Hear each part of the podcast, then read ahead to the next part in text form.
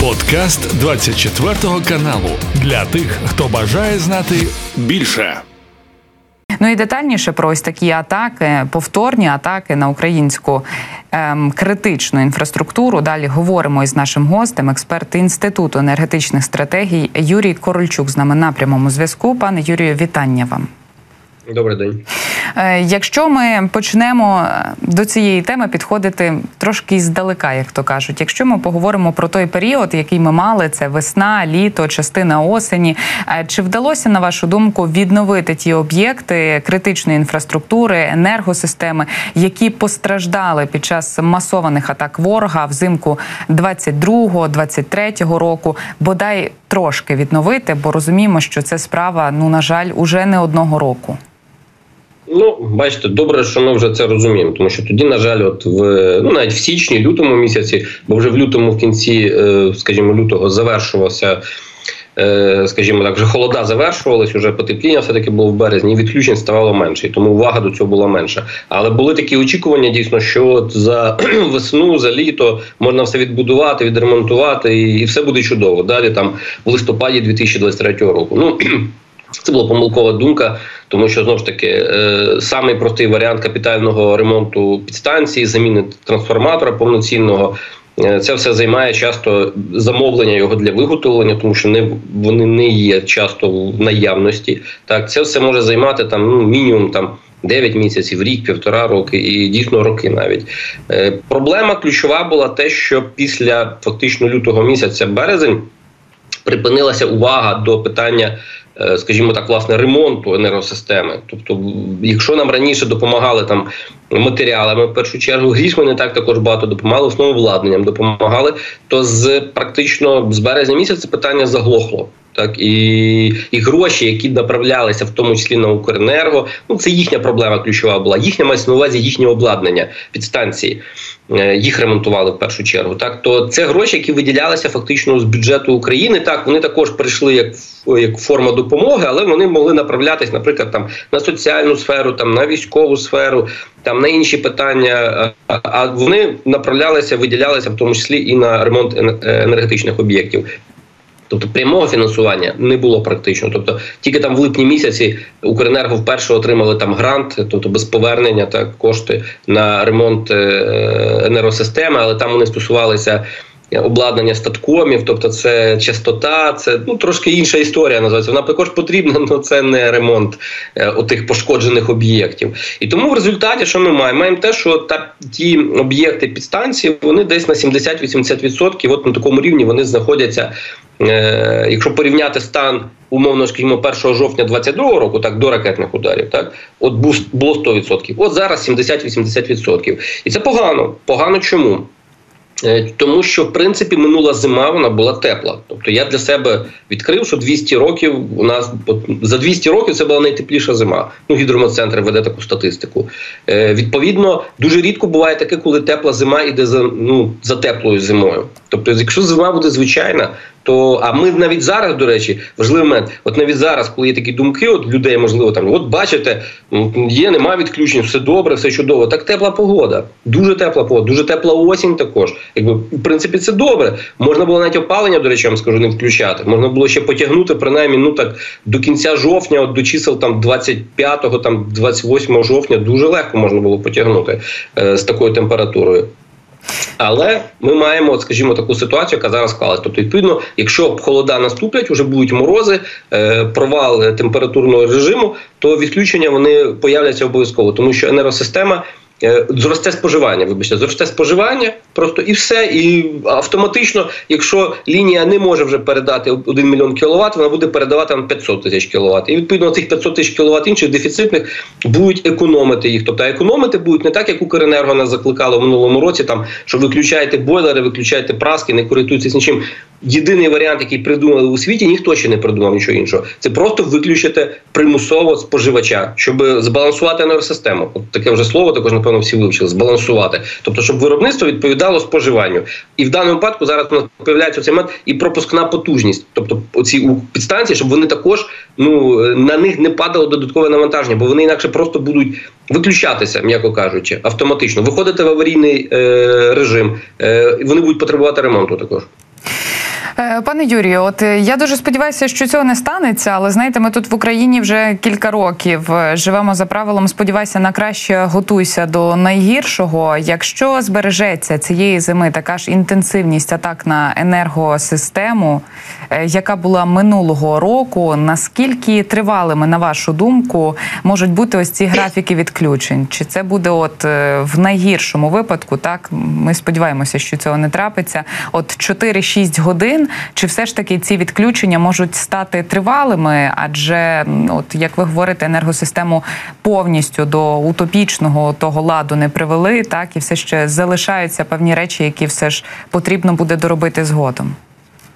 Е, ну, дивіться, е, е, треба на два моменти розподілити. Перший момент це те, що якщо не буде ракетних ударів, буде звичайна зима, буде похолодання, в будь-якому випадку відключення будуть тривалішими, тобто ніж в минулому році. Якщо вони в минулому році в середньому займали 8-12 годин у людини не було споживача електроенергії, 12 годин, півдоби практично.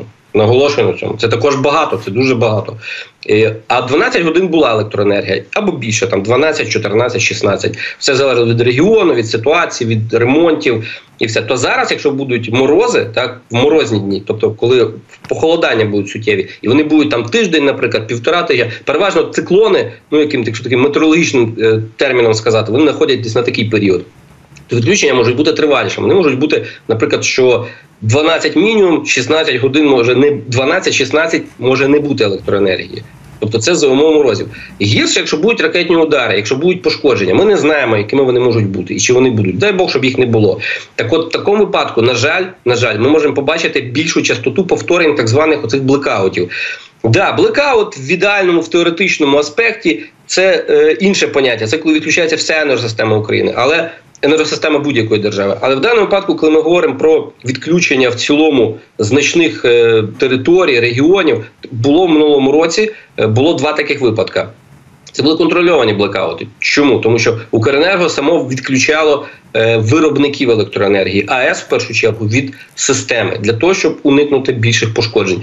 Правильне рішення було, можна тільки підтримати. Так, от, власне, ми можемо побачити більшу частоту таких випадків. Тобто, такі блекаути, які можуть тривати там добу, дві, три доби. Більше можливо, вони їхня частота. Якщо в минулому році було два таких моменти, так зафіксували два моменти, два два періоди. Да, то тут таких періодів може бути і три, і чотири, і п'ять, і більше навіть. Тобто, фактично, грубо кажучи, там, якщо приблизно зорієнтуватися, ми можемо там і до 15 до 20 днів сукупно, тобто не підряд, не впродовж, а сукупно протягом зими ми можемо знаходитися в стані блекауту, відключення електроенергії, тобто обмеження. От як повторюсь, нагадаю, це був один період, коли три доби, практично в середньому споживачів, там ну в когось менше, там дві доби, в когось більше навіть так не було електроенергії, коли підключали АЕС. Тобто, коли їх поступово вводили в дію, оце ризики, да, це до чого можуть привести ракетні удари. Ну, якщо вони звичайно будуть.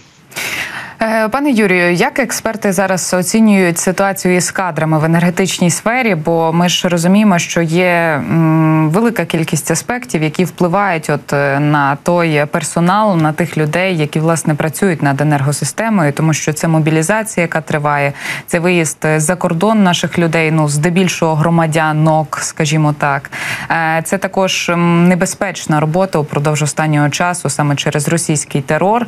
Тож чи залишаються енергетичні енергетики, якою є ситуація саме із людьми, які працюють у цій сфері? Ну наскільки я знаю, десь приблизно кадровий такий е, ну кадровий дефіцит десь до 30% сьогодні. Тобто, фактично, заміщення не відбувається. На жаль, ну тому що це фізично неможливо встигнути е, людей, які або ідуть е, на фронт, так їх мобілізують. Люди, які, наприклад, ну виходять за віком, да за віком, вони мають право виїхати також за кордон. Тобто, наприклад, так там їхні родини, наприклад, їхні внуки, там їхні діти, да, і вони це можуть зробити. Там яким 65 років, там, ну наприклад, умовно я кажу цифру, да, і людина працює, тобто таких людей також багато такого віку, і вони можуть також виїхати. От, в принципі, сумарно, якби акумулюючи от проблему, яка існує, це десь до 30%. Тобто не вистачає, тобто замість трьох людей працює двоє людей, грубо кажучи, отак, якщо зовсім спростити, це проблема, тому що вона буде тільки далі наростати і збільшуватися. Вирішити її, на жаль, неможливо. Тобто, навіть якщо уявити собі на хвилинку фантастичні там сценарії про те, що хтось з-за кордону міг би приїхати. Ну були такі варіанти в історії, тільки не воєнні, так коли люди приїжджали там з інших країн, освоювали, ремонтували, будували щось. Да, от уявити собі, ну мало ймовірно, що хтось сюди буде їхати. Компанії будуть вести сюди людей. Наприклад, ну це ну це не та історія. На жаль, е, війна. Воєнні дії, ризики так вони не дуже часто всіх приваблюють, навіть коли платити великі гроші. Питання, хто буде їх платити, також ну це такий просто я вам сценарій описую, до якого ми можемо до речі і прийти рано чи пізно. Що на жаль, своїх спеціалістів може нам не вистачати. Спеціалісти це не ті, що сидять. Ну, вибачте, ну не добре, не будемо якби нікого ображати і казати, якби всі заслуговують е, право на те, щоб бути. Якби почутими і те, що їхня робота важлива, так але в даному випадку мова йде про тих людей, дійсно, які банально працюють в полі, так ну, Ті, що приймають рішення, це також добре. Оце проблема. Да, 30% це ну, можливо, можливо, от зараз там, наприклад, я буду бачити, наприклад, що буде більша увага до цієї цього напрямку, будуть більше там запрошувати спеціалістів, виділяти квоти, там підтримувати. Але це також спеціаліст не готується там за рік, за три місяці. Тобто, це фактично грубо кажучи, до 10 років цей термін. Тобто не просто закінчив, а ну ще працює людина і отримує досвід. Тому, на жаль, якби от ми в такій ситуації, в якій опинилися. На жаль, на жаль, покладаємо це на державу, так але все одно дякуємо кожному і кожній, хто працює зараз у сфері енергетики, і хто минулої зими дарував нашим домівкам і підприємствам світло, так бо це насправді дуже і дуже важливо і дуже і дуже важка робота. Ну і пане Юрію, розкажіть нам ще, будь ласка, як ви зараз оцінюєте ситуацію у прифронтових регіонах? Бо от е, цієї ночі е, була атака на Львівщину п'ять разів. Росіяни влучили в об'єкт критичний критичної інфраструктури, але в принципі пожежу загасили. Про це вранці вранці влада повідомила так, і, начебто, поки тьфу-тьфу-тьфу, ніяких наслідків немає. Але це в жодному разі не стосується ситуації у прифронтових регіонах, де інтенсивність обстрілів не те, що не знизилася, от з настанням перших холодів, а здається, на деяких напрямках навіть збільшилася. Ну да, я власне здивувався, що ви згадали прифронтові території і відразу Львів згадали. Тобто, ну на щастя, це не прифронтова територія, і це Що таке порівняння. Да, ні, я зрозумів, вибачте, да, я просто так здивувався. Так, от, власне, дійсно, прифронтові території там проблема те, що ну Дивіться, проблема та, що цей регіон він забирає прифронтові майсмазі. Вони забирають кошти об'єктивно також, тому що там також живуть люди, залишаються, тобто навіть цих прифронтових територіях. Але кількість ударів та кількість е, аварійних випадків, тобто фактично ну шкоди для обладнання. Вона там, ну скажімо так, все ну важко тут також порівняти, розумієте, тому що ми порівнюємо з тими ракетними ударами, які завдавались да, по великих об'єктах, підстанціях в першу чергу.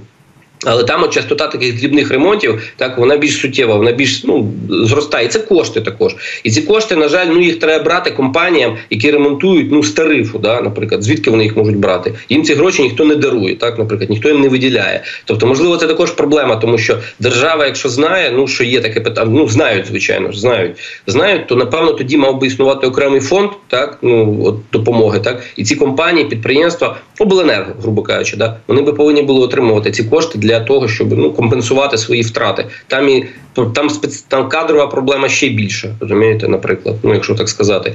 І тому ну якби нічого хорошого там немає, скажімо так. Тобто мається на увазі. Тобто, да, відновлюють, підключають. Але зимою, коли буде зима, повторюсь, як зима. Тобто я так часто кажу, тому що ну бо минула зима тепла, вона таку створила ілюзію, що от у нас завжди були такі зими. Да. Такі не були. Тобто були холодні періоди, і вони займали десь приблизно до трьох. Ну, рідше там більше тижнів, це сумарно я порахую. До 20 днів це коли просто мороз стояв, якби там по мінус 10, по мінус 15 вночі, там в день, наприклад, мінус 5, там мінус 8, Це вже холодно для нинішньої ситуації в енергосистемі і в тій же прифронтових територіях. Це ну це катастрофа, практично. Тобто, там про відключення можна однозначно говорити буде про відключення да, в такий температурний режим. Ну бо люди будуть збільшувати споживання. Також вони будуть включати ці прилади, в яких у них є, навіть там, в цих прифронтових територіях, будуть грітися, і там проблема також, що їх з газом. В принципі, газ там також е, в окремих моментах е, ну мається на увазі газ є так, але в окремих є і територіях населених пунктах, там де просто не було можливості підключити газопостачання, да через різні причини. Це неправильно, в принципі, тому що це опалення. Також і це треба було розуміти, що це треба вирішувати було. Ну через різні причини не змогли зробити. І тому електроенергія на лінії буде падати додаткове навантаження. Вони і так у нас зношені. Ми до війни постійно це казали, що вони зношені, вони потребують заміни. Так а тепер навіть про це і не згадуєш. Е, пане Юрію, на завершення нашого ефіру е, я б хотіла, аби ви нагадали знову ж таки ті рекомендації, так як трошки зняти навантаження з енергосистеми, що стосується економії електроенергії, так ну і що варто нам мати на цю зиму. Я знаю, що наші глядачі е, чують це, знають це, але от знаєте, для того, аби підсумувати, що має бути у родині, у помешканнях, як користуватися електроенергією для того, аби енергетикам допомагати?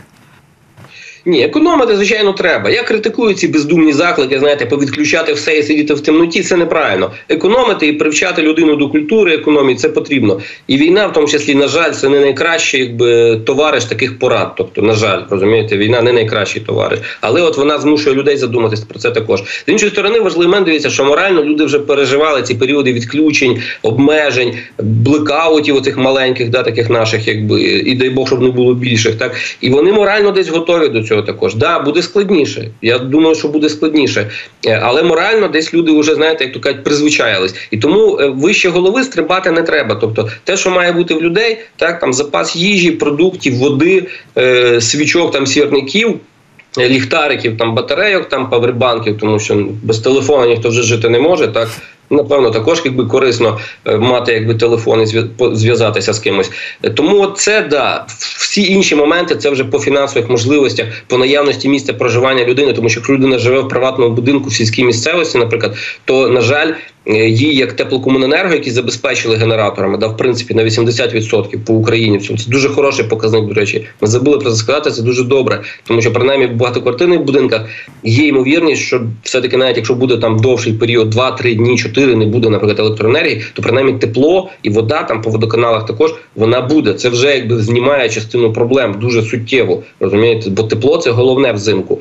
А от приватний будинок, сільський будинок, якщо сказати так, в селі десь там людина виходить тільки на себе може надіятися і.